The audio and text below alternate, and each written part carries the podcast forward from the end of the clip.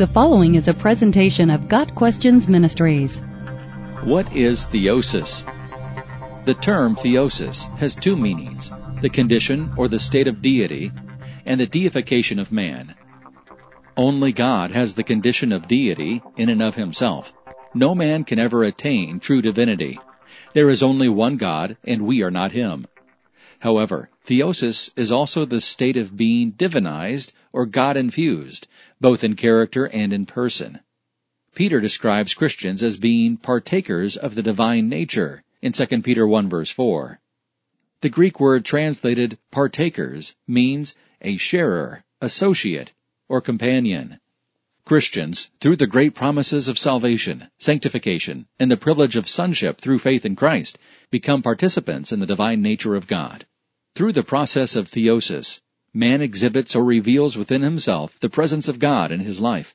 Theosis is also associated with another term, perichoresis, which is a Greek term describing the relationship between each person of the Trinity.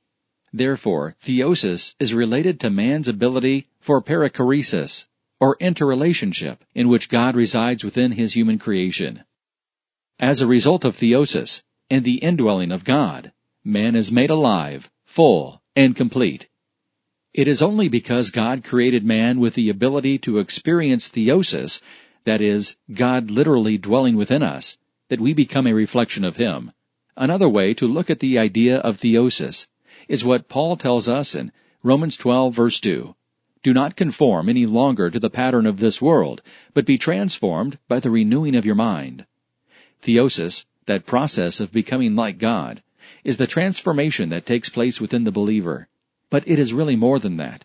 This transformation is made perfect through our partaking in His nature through the Holy Spirit who resides within us. As a result, there comes to the Christian a profound sense of unity with God.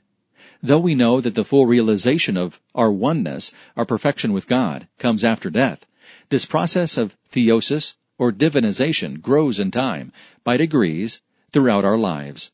One of the best ways to describe how we can become like God is found in the teachings of Jesus, especially in the Beatitudes, as recorded in Matthew chapter 5.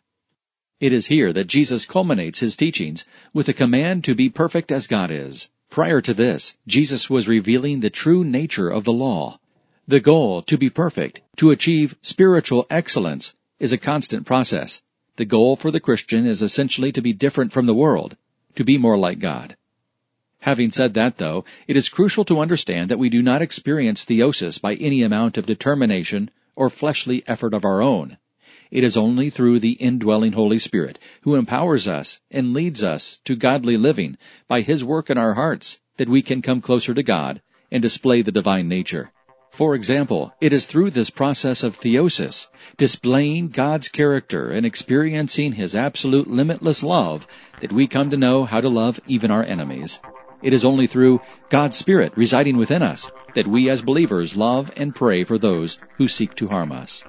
Got Questions Ministry seeks to glorify the Lord Jesus Christ by providing biblical answers to today's questions.